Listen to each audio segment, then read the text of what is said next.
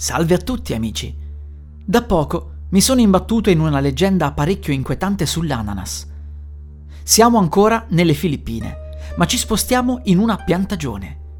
Qui lavorava un tempo una povera donna per riuscire a sfamare lei e la sua figlia, una bambina viziata di nome Pinia, che non faceva altro che giocare sempre tutto il giorno in giardino, senza mai aiutare la povera mamma. Era inutile provare a convincerla perché si inventava mille scuse per non fare le faccende. L'unica cosa che amava realmente fare era giocare in giardino. La povera donna, oltre a lavorare duramente alla piantagione, era quindi costretta a svolgere da sola tutte le pulizie della casa. La donna provò ad arrabbiarsi più volte, ma l'atteggiamento di Pinia non cambiava.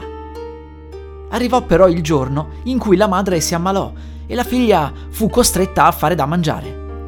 Come al solito, però, si inventò che mancavano gli strumenti utili a svolgere il lavoro, era la sua scusa preferita per tutto. Disse in quel caso che mancava il mestolo e la madre, presa dalla collera, le disse Vorrei che ti crescessero sulla testa mille occhi, così potrai trovare le cose una buona volta. Detto questo, ci fu uno strano silenzio. La bambina era scomparsa. La madre la cercò per giorni inutilmente fino a che non notò che nel giardino, in un punto in cui giocava sempre la figlia, era cresciuta una strana pianta.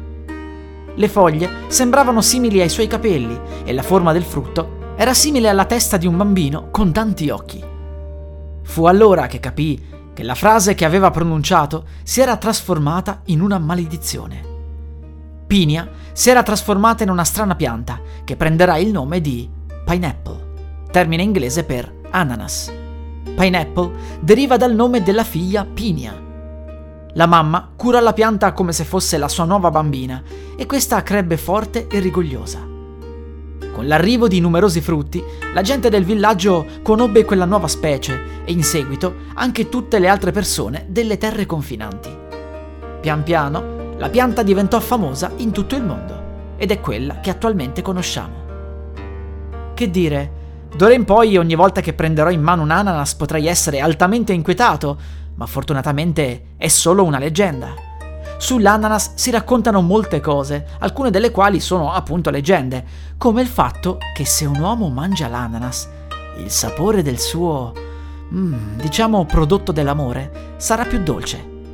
Ovviamente questa storia viene utilizzata più che altro dai ragazzi per convincere le ragazze a fare alcune cose.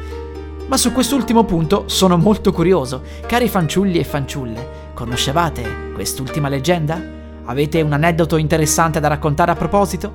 Se sì, fatemelo sapere su Instagram, all'account Amico Diverte Racconti Horror.